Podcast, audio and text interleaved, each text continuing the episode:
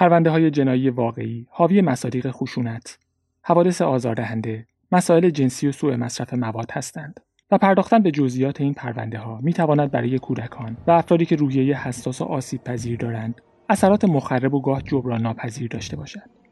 لطفا این هشدار را جدی بگیرید. پادکست آخرین شاهد مسئولیتی در قبال عواقب عدم توجه به این هشدار ندارد.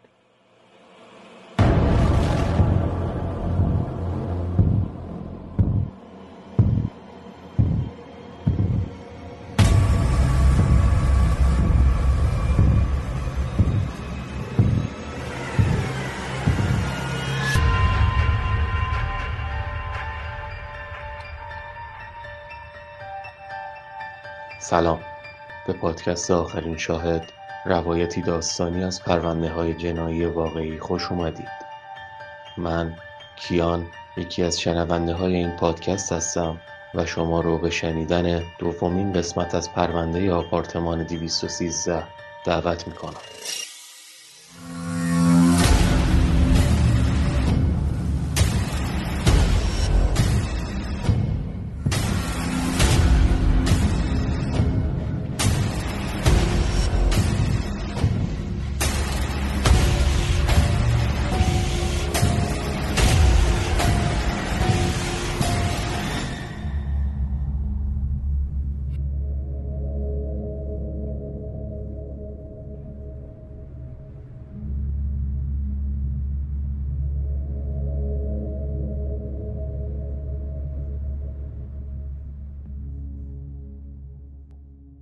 بعد از کشتن چند مرد جوون و از بین بردن بقایاشون احساس می‌کرد داره سرمایه هاش رو خیلی راحت هدر میده. شاید می‌تونست بخشی از قربانیش رو وارد خودش کنه تا همیشه همراهش باشه. به خاطر همین بود که عضله بازوی ریک بیکس رو پخت و در حالی که به عکسش نگاه می‌کرد اون رو خورد. اما این بدترین ایده ای نبود که به ذهن جفری دامر رسید. شاید نیاز نبود مرده باشن. شاید می‌تونست یه حالتی بین مرگ و زندگی ایجاد کنه. قربانیایی که از خودشون اراده ای ندارن و همیشه کنارش میمونن. به قول خودش زامبی.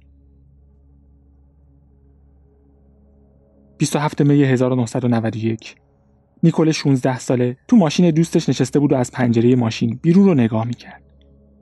یه نفر رو دید که برهنه است. یه پسر جوون که به سختی راه می‌رفت. تلو تلو می‌خورد و میافتاد. دوباره بلند می‌شد و چند قدم ادامه می‌داد. نیکل با عجله از ماشین پیاده شد و خودش رو به پسر رسوند.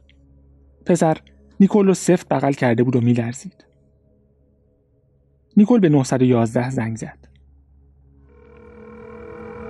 Log emergency, operator 71. Okay, hi. Um, this um, I'm on 25th and State, and this is young man. He is butt naked. He has been beaten up. He is very bruised up.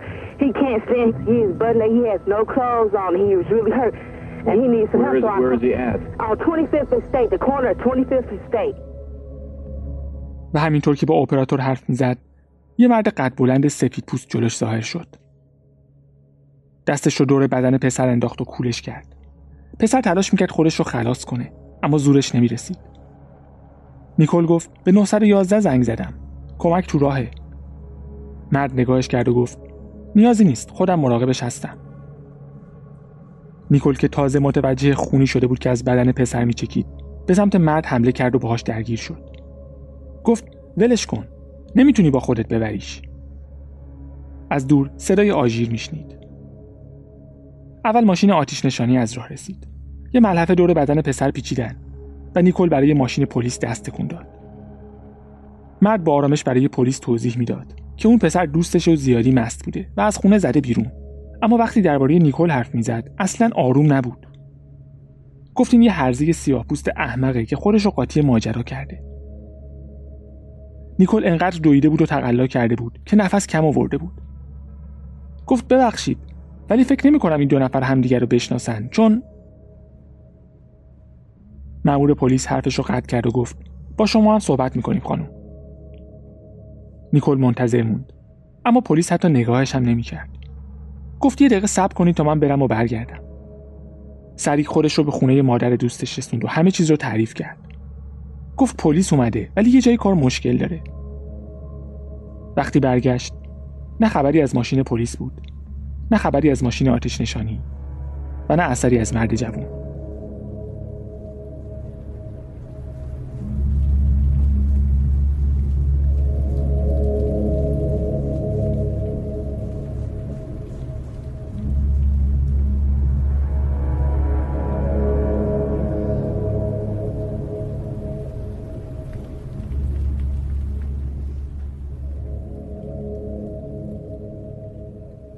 بعد از قتل استیون هیکس در ژوئن 1978 جفری دامر خودش رو وارد کابوسی کرد که هیچ وقت نتونست از اون بیرون بیاد.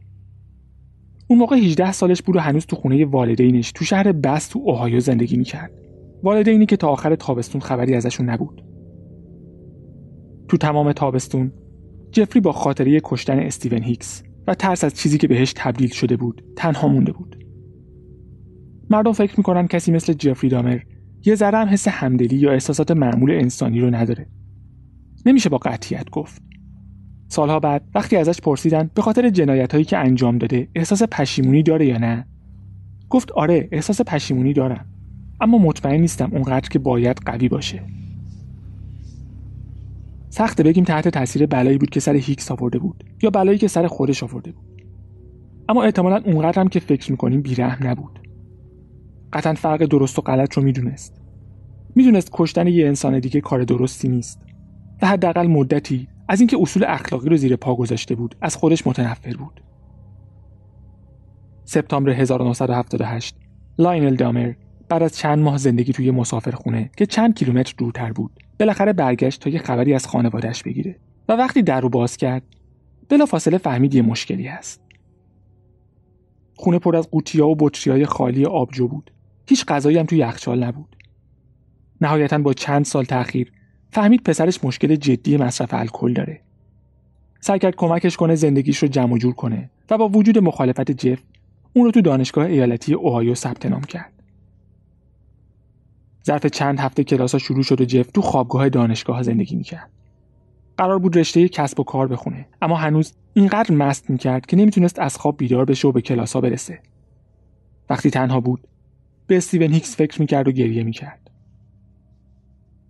بعد از دو ماه کاملا واضح بود که دانشگاه به درد جف نمی‌خوره. تو تعطیلات سال نو دانشگاه رو ول کرد و برگشت خونه. گزینه های زیادی نداشت. لاینل فکر می‌کرد انضباط و نظم ارتش می‌تونه به جف کمک کنه. حداقل که تو پادگان نمی‌تونست مست کنه. چهار روز بعد از کریسمس جف به یه پایگاه نظامی در آلباما رفت و جوان 1979 به آلمان غربی اعزام شد. می‌شد پیش بینی کرد که آموزش های سختگیرانه نظامی جف رو بیشتر وارد انزوا و اعتیاد به الکل کنه. تو 1981 تقریبا دو سال بعد از ورود به ارتش بیرونش کردن و یه بلیت یه طرفه به آمریکا براش گرفتن. خودش می‌تونست مقصدش رو انتخاب کنه و با اینکه هیچ وقت به ایالت فلوریدا نرفته بود شهر مایمی رو انتخاب کرد. فکر می‌کرد هوای گرم و آفتابی می‌تونه حالش رو بهتر کنه. حالا 21 سالش شده بود. تابستون رو توی مسافرخونه کنار ساحل گذروند. توی ساندویچ فروشی مشغول به کار شد و ساعتهای بیکاری رو آفتاب می‌گرفت. اما مشروب خوردنش بازم کار دستش داد و بعد از چند ماه شغلش رو از دست داد. تا آخر تابستون پول اتاق مسافرخونه رو نداشت. چند تکه وسایلی که داشت رو جمع کرد و یه جای خواب تو ساحل سرد پیدا کرد. تو مسترین و مفلوکترین وضعیت زندگیش احساس می‌کرد هیچ وقت نمی‌تونه از مشکلاتش فرار کنه. تسلیم شد و به پدرش زنگ زد. سپتامبر 1981 به خونه قدیمی خانوادگیش برگشت. اما قرار گرفتن تو محیط آشنا دوباره خاطرات قدیمی رو براش زنده کرد. دو هفته بعد از برگشتنش به اوهایو به خاطر مشروب خوردن تو فضای عمومی دستگیر شد. این اولین بار بود که بازداشت می‌شد و با یه تعهد آزاد شد. اما لاینل دیگه خسته شده بود. فکر کرد شاید مادر بزرگ عزیز جفری بتونه براش یه کاری بکنه. جفری می‌گفت مادر بزرگش کاترین یه زن واقعا مهربون و یه مادر بزرگ تمام و کماله. وقتی ازش پرسیدن دوستش داره یا نه گفت آره مادر بزرگم مدت زیادی تو اون خونه زندگی کرد. همین بیشترین عشقی بود که دامر می‌تونست نسبت به کسی داشته باشه. دسامبر 1981 به ویسکانسین رفت تا با کاترین زندگی کنه. قسم خورد زندگیش رو سر و سامون بده و تو مسیر درست حرکت کنه. کاترین مسیحی متعصب بود و جفری قاتل همجنسگرا. شروع به خوندن انجیل کرد تا امیال گناهالودش رو کنار بذاره. هم امیال جنسی و هم هیجانی که از خشونت می‌گرفت. نزدیک دو سال نسبتا موفق بود. انجیل می‌خوند و مرتب به کلیسا می‌رفت. اما کابوس استیون هیکس همچنان همراهش بود. یه بعد از ظهر معمولی تو 1984 توی کتابخونه عمومی کتاب می‌خوند که یه مرد از کنارش رد شد و یه یادداشت بهش داد. تو دستشویی طبقه دوم منتظرتم. جف شوکه بود. هیچ وقت چنین پیشنهادی بهش نشده بود. قافلگیریش خیلی زود به وحشت تبدیل شد. احساس می‌کرد بالای یه سراشیبی لغزنده است و هر لحظه ممکنه سر بخوره. اول یه ملاقات کوتاه تو سرویس بهداشتی بود. بعد افکار قدیمیش برمیگشت. به استخونا و تیکه تیکه کردن بدن فکر می‌کرد. و خیلی زود بالای سر یه جسد دیگه ایستاده بود. پس با خودش گفت امروز نه. اما نتونست راحت از کنارش بگذره. نمی‌تونست این امیال جنسی رو تا ابد سرکوب کنه. شاید میشه راه دیگه ای پیدا کرد. یه جایگزین. یه روز که توی مرکز خرید راه می‌رفت چیزی که می‌خواست رو پیدا کرد. یه مانکن که انگار از پنجره فروشگاه بهش زل زده بود. دقیقا آدم نبود اما شکل آدم بود. توی سرویس بهداشتی مخفی شد تا همه کارکنان فروشگاه برن. بعد اومد بیرون و لباس مانکن رو از تنش در آورد. مانکن رو توی کیسه خواب گذاشت و اومد بیرون. یه تاکسی گرفت و خودش رو به خونه مادر بزرگش رسوند. چند هفته با مانکن سرگرم بود تا اینکه کاترین متوجه شد. جف گفت مانکن رو برای مسخره بازی دزدیده و قول داد برش گردونه. لاینل هم دست بردار نبود. حالا که مانکنی در کار نبود، جف باید سراغ ایده بعدی می‌رفت. به ذهنش رسید اگه جسد می‌خواد، نیاز نیست کسی رو بکشه. فقط کافیه یه جسد که تازه دفن شده رو از قبرستون بدزده. تلاشم کرد، اما کندن قبر اونقدر که فکر می‌کرد ساده نبود. تو همون اولین تلاش فهمید یه بیل برای کندن زمین کافی نیست و تسلیم شد. فقط یه گزینه مونده بود. یه مرد زنده می‌خواست و میلواکی بهترین جا برای پیدا کردنش بود.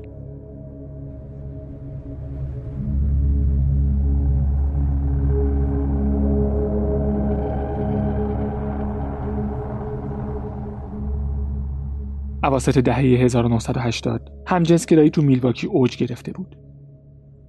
با وجود سابقه درگیری با پلیس، شیوع بیماری ایدز و فرهنگی که اصلا پذیرا نبود، همجنسگراها برای خودشون تو شهری جایی پیدا کرده بودن. میلواکی 123 بار مخصوص همجنسگراها داشت که همه تحت قوانین ضد تبعیض ویسکانسین فعالیت می‌کردن. قوانینی که برای اولین بار تو کل آمریکا وضع می‌شد. آخرین باری که جفری سعی کرده بود مردی رو با خودش ببره خونه، جواب رد شنیده بود. یه نفر رو کشته بود و چیزی نمونده بود که گشت بزرگراه دستگیرش کنه. از اون به بعد هر بار با میل جنسیش مبارزه کرده بود و میترسید دوباره وارد همین مسیر اشتباه بشه. اما یه جا بود که می‌تونست بدون حرف زدن برای خودش شریک پیدا کنه. استخرای شبونه مردونه. کلوپایی که مهمترین استفادهش رابطه جنسی بدون نیاز به آشنایی بود. جف با استانداردهای میلواکی کاملا خوش قیافه بود و تو پیدا کردن شریک مشکلی نداشت. اما این رابطه متقابل چیزی نبود که جف رو راضی کنه. دوست داشت روی شریکش کنترل و مالکیت داشته باشه. انزوا و رازداری در کل عمرش کارش رو برای ارتباط با دیگران سخت کرده بود و فشاری که برای برآورده کردن خواسته های یه نفر دیگه احساس می‌کرد خیلی زیاد بود. چیزی که جف می‌خواست کسی بود که دراز بکشه و ساکت باشه.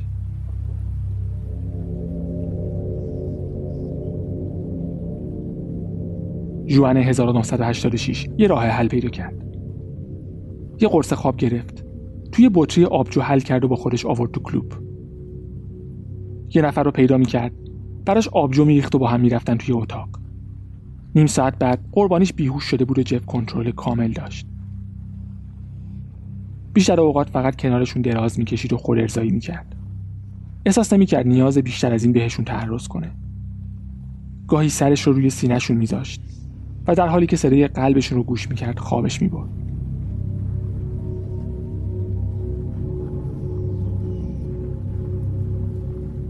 طبیعتا بعضیا میفهمیدن بهشون دارو خورونده. بعضیاشون اعتراض می‌کردن و بعضیا چیزی نمی‌گفتن. قربانی های تجاوز معمولا به خاطر احساس خجالت و شرمساری حرف نمی‌زنن و تو این مورد هم جنسگرا بودن قربانی ها هم مشکل رو بیشتر می‌کرد. جامعه رنگین کمونی ها سعی می‌کردن تا جایی ممکن از برخورد با پلیس اجتناب کنن تا 1983 لوات تو ویسکانسین جرم بود و اگه کسی می‌خواست به خاطر اینکه بهش تجاوز شده شکایت کنه بیشتر براش مشکل درست می‌شد تا اینکه مشکلش حل بشه. پلیس بارها به کلوپای همجنسگراها حمله کرده بود. مالکین کلوپا هم فقط تلاش می‌کردن جلوی چشم پلیس نباشن. و اگه پلیس می‌فهمید یه متجاوز سریالی تو این کلوپا میچرخه دیگه رنگ خوشی رو نمی‌دیدن. به استناد حرفای خود جفری دامر. تو یک سال به حداقل ده نفر دارو داد و تو این مدت هیچ کس بهش کاری نداشت. فقط وقتی که یه نفر اووردوز کرد و یه هفته تو بیمارستان بستری شد دامر رو از کلوب بیرون انداختن. بازم هیچ کس به پلیس زنگ نزد. حتی همون کسی که بستری شده بود. حتی بعد از اینکه خبرش پیچید که دامر به مردم دارو میده بازم ازش استقبال می‌شد.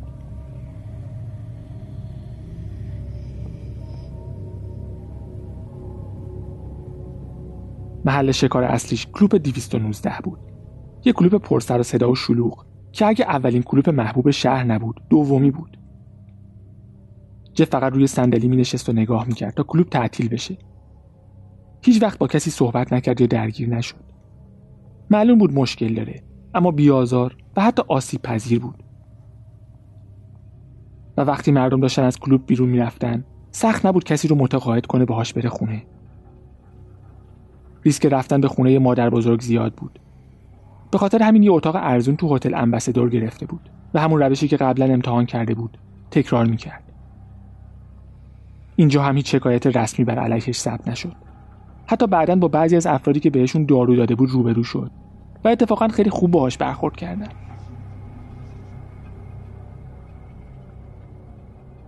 از اوایل 1985 تا اواخر 1986 سه بار دستگیر شد. آوریل 1985 وقتی متصدی بار حاضر نشد بهش سرویس بده با اسلحه تهدیدش کرد. چهار ماه بعد به خاطر اشارات زشت به مأمور پلیس دستگیر شد و تو سپتامبر 1986 وقتی داشت کنار رودخونه خود ارزایی می‌کرد دستگیر شد. اتهام آخر باعث شد دادگاه براش جلسات مشاوره بذاره. این اولین بار بود که دامر با یه روانشناس برخورد می‌کرد و احتمالا برای اینکه روانشناس بهش کمکی بکنه دیر شده بود. به گفته درمانگرش تو جلسات مشاوره اصلا همکاری نمی‌کرد. درباره اتفاقاتی که باعث دستگیری شده بود حرف نمی‌زد. درباره زندگی شخصیش هم حرف نمی‌زد. بعضی وقتا توی جلسه پنجاه دقیقه‌ای یک کلمه هم حرف نمی‌زد. و طبیعتا درباره جرم و جنایت هایی که هنوز به خاطرش دستگیر نشده بود هم حرف نمی‌زد. نهایتا روانشناس تشخیص داد اختلال شخصیت اسکیزوید داره. برای معاینه بیشتر به دپارتمان روانشناسی بالینی دانشگاه ویسکانسین فرستاده شد و دکترها به این نتیجه رسیدن که ممکنه رفتار ضد اجتماعی و خشن از خودش نشون بده. گفتن اگر مداخله صورت نگیره به سمت سوء مصرف مواد و امیال و رفتار استالیسمی و مازوخیسمی میره و اصلا نمی‌دونستن حرفشون چقدر درسته زمانی که دامر به جلسات مشاوره می‌رفت همچنان مردها رو به اتاقش در هتل میکشوند و بهشون دارو می‌داد 20 نوامبر 1987 استیون توومی رو قربانی کرد. یه آشپز رستوران 25 ساله از یه شهر کوچیک تو میشیگان. درست بعد از تعطیلی کلوب 219 همدیگر رو دیدن. به اتاق جف تو هتل امبسدور رسیدن و با هم روی تخت رفتن. روز بعد جف با یه سرگیجه وحشتناک و کبودی های شدید روی دستاش بیدار شد. استیون تومی زیرش خوابیده بود و سرش از لبه تخت آویزون بود. از دهنش خون میچکید. قفسه سینش اینقدر ضربه خورده بود که کاملا گرد شده بود. جف هر چقدر تلاش کرد یارش نیامد چه اتفاقی افتاده. حتی سالها بعد. یا تومی رو در حالت ناخودآگاه کشته بود یا اینکه خاطره اون شب به طور کامل از ذهنش پاک شده بود. شوکه بود وحشت کرده بود. باورش نمی‌شد بعد از اون همه سال که خودش رو کنترل کرده دوباره اتفاق افتاده باشه. بیشتر از نه سال از قتل استیون هیکس میگذشت و تو این مدت دامر به هیچ کس آسیب نزده بود. فانتزیای خشن داشت اما تونسته بود جلوی خودش رو بگیره. تا الان که دوباره همه چیز بیرون ریخته بود. شاید دامر دروغ گفته که یادش نمیاد اون شب چه اتفاقی افتاده. اما از اونجا که 16 قتل دیگرش رو با جزئیات کامل تعریف کرده بعید به نظر میاد. احتمال اینه که دچار فراموشی شده باشه. مثل وقتی که افراد نمی‌تونن یه رویداد به خصوص که معمولا وحشتناک یا پر استرس بوده رو به یاد بیارن. اولین قتل دامر تاثیر زیادی روش داشت و ممکنه مغزش جزئیات قتل استیون تومی رو فراموش کرده باشه تا از تکرار احساس گناه و استرس یا از پذیرفتن مسئولیت اتفاقی که افتاده جلوگیری کنه. جف پنج ساعت تو اتاق راه می‌رفت و سیگار می‌کشید. سعی می‌کرد بفهمه چی شده و چطور باید خودش رو از این مخمسه نجات بده. ساعت یک بعد از ظهر تصمیمش رو گرفته بود. در اتاق رو قفل کرد و از هتل رفت بیرون. بزرگترین چمدونی که پیدا کرد رو خرید و برگشت. بدن استیون ترومی رو به زور داخل چمدون جا داد. چمدون رو به هر زحمتی بود تا پیاده روی بیرون هتل آورد و یه تاکسی گرفت. وقتی راننده کمکش می‌کرد چمدون رو تو صندوق عقب بذاره به شوخی گفت چقدر سنگینه آدم توشه؟ و جف جواب داد آره درست حد زدی. وقتی به خونه رسید مادر بزرگش خواب بود. چمدون رو به سرداب زیر خونه برد و خودش رفت تو تخت. اون روز به اندازه کافی سخت بود. به خاطر همین خلاص شدن از شر جسد رو گذاشت. واسه یه روز دیگه. چیزی تا عید شکرگزاری نمونده بود و کل فامیل به زودی از راه می‌رسیدن جف وقتی برای سر و کله زدن با جسد نداشت. روز عید وقتی مشغول خوردن شام بود جسد استیون تومی داشت تو چمدونی که تو سرداب بود میگندید. شنبه همه رفته بودن. و جف می‌تونست فرایند ناخوشایند تیکه تیکه کردن یه جسد مچاله شده و در حال تجزیه رو شروع کنه. کل آخر هفته درگیر جسد بود. استخونا رو لای پارچه گذاشت و با چکش خورد کرد و سرش رو تصمیم گرفت برای یادگاری نگه داره. لاینل تو بچگی بهش یاد داده بود چطور استخونای مرغ رو توی محلول شیمیایی بذاره و تمیزشون کنه.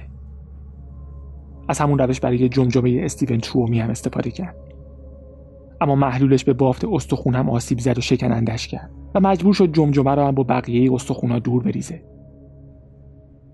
دوشنبه صبح بقایای جسد استیون ترومی رو تو کیسه زباله ریخت و کنار خونه گذاشت. ماشین حمل زباله هم کیسه ها رو برد و هیچ اتهامی به خاطر قتل استیون تومی به جفری دامر وارد نشد. چون جسدی وجود نداشت که به خاطرش طرح اتهام بشه.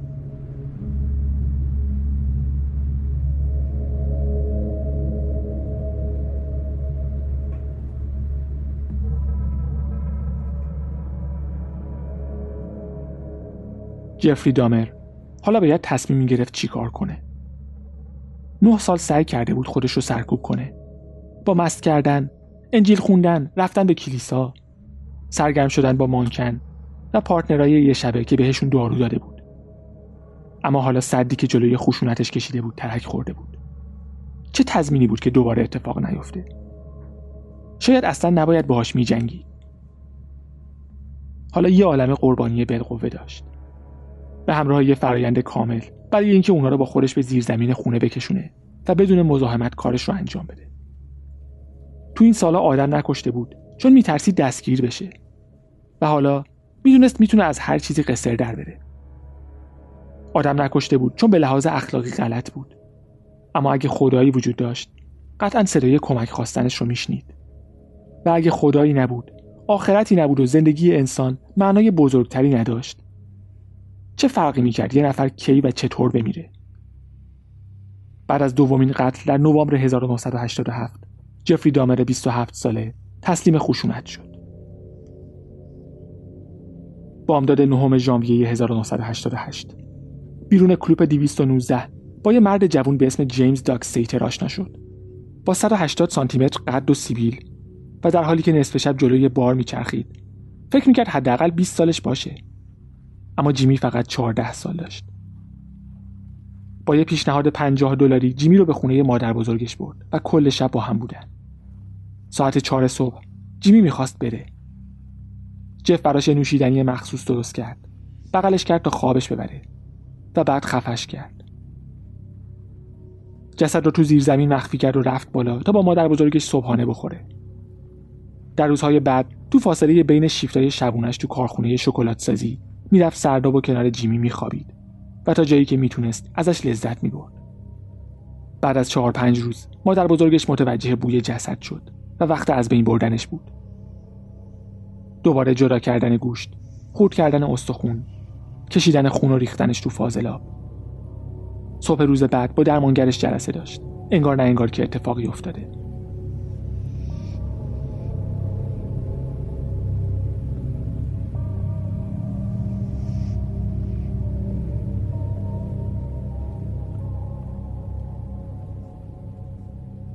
یک ماه بعد تو فوریه 1988 روش مشابه رو روی بابی دوین سیمپسون اجرا کرد.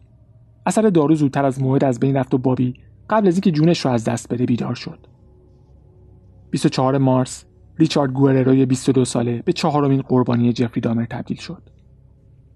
آخر هفته بعد رانی فلاورز 25 ساله رو با خودش به خونه مادر بزرگ آورد.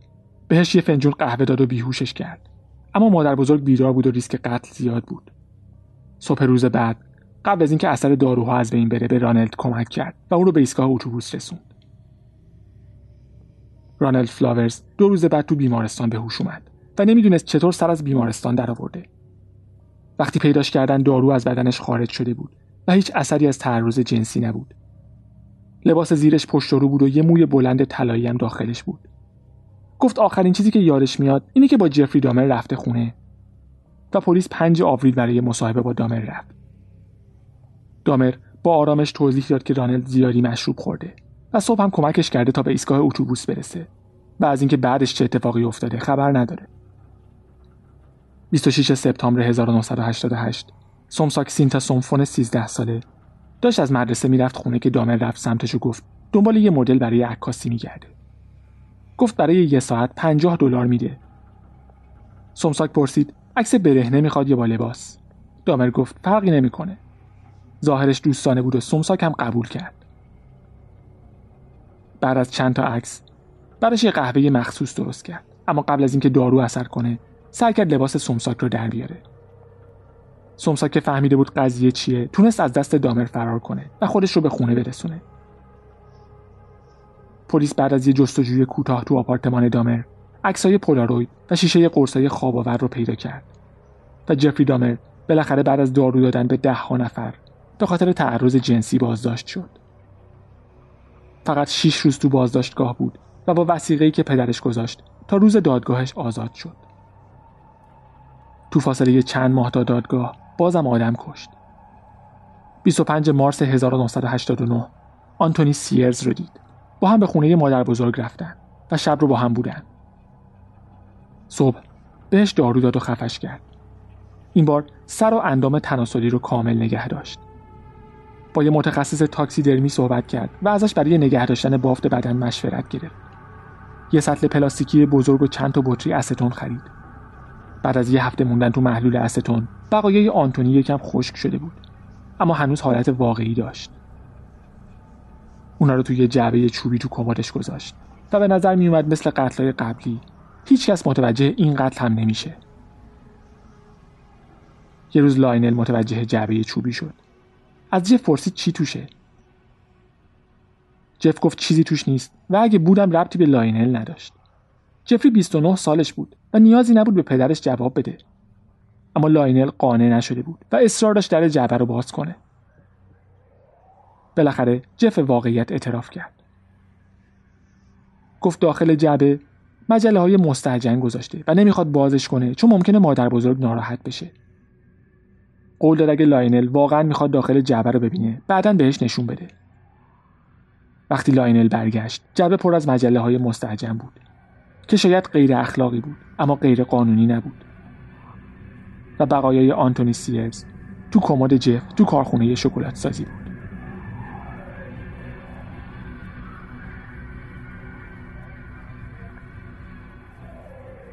دادگاه جفری دامر رو به خاطر تعرض جنسی درجه دوم به یک سال حبس محکوم کرد. اما می‌تونست همزمان با حبسش کار کنه. شش روز تو هفته می‌رفت سر کار و شبا با افکار عجیب و غریبش به سلول برمیگشت. اون موقع امیدش رو از دست داده بود که بتونه به میلش برای کشتن غلبه کنه. فکر می‌کرد تنها راهش خودکشیه. بهش فکر کرد اما متقاعد نشد انجامش بده هرچند اگر واقعا نمی‌خواست کسی رو بکشه می‌تونست به پنج قتل قبلیش اعتراف کنه و تا آخر عمرش تو زندان بمونه.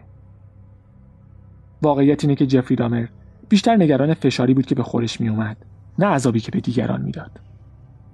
و تصمیم نهاییش کاملا خودخواهانه بود. مارس 1990 جفری دامر که می‌تونست به خاطر جرمش تا چهل سال حبس بگیره دو ماه زودتر از موعد بعد از ده ماه حبس آزاد شد. دامر سپید پوست بود. طبقه متوسط باهوش و متبهر تو فریب دادن دیگران. میلواکی یکی از تفکیک شده ترین شهرهای آمریکا بود و احتمالا قاضی و هیئت منصفه بیشتر به حرف دامر توجه می‌کردند تا سومساک مهاجر. حالا دامر از زندان بیرون اومده بود و تصمیم داشت هیچ چیز رو تو رفتارش تغییر نده. ترسی که دوازده سال پیش بعد از قتل استیون هیکس تمام وجودش رو گرفته بود. حالا کاملا از بین رفته بود. وقتی مجبور نباشی به کسی حساب پس بدی همین میشه. می‌تونی کارات رو مخفی کنی و نیاز نیست به هیچ کس جواب بدی. می‌تونی به هر جایی برسی. مراقب خودتون باشید و به امید دیدار.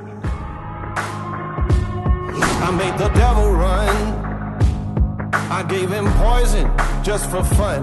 I had one friend, now there's none. I made the devil run. I broke so many bones, but none of them were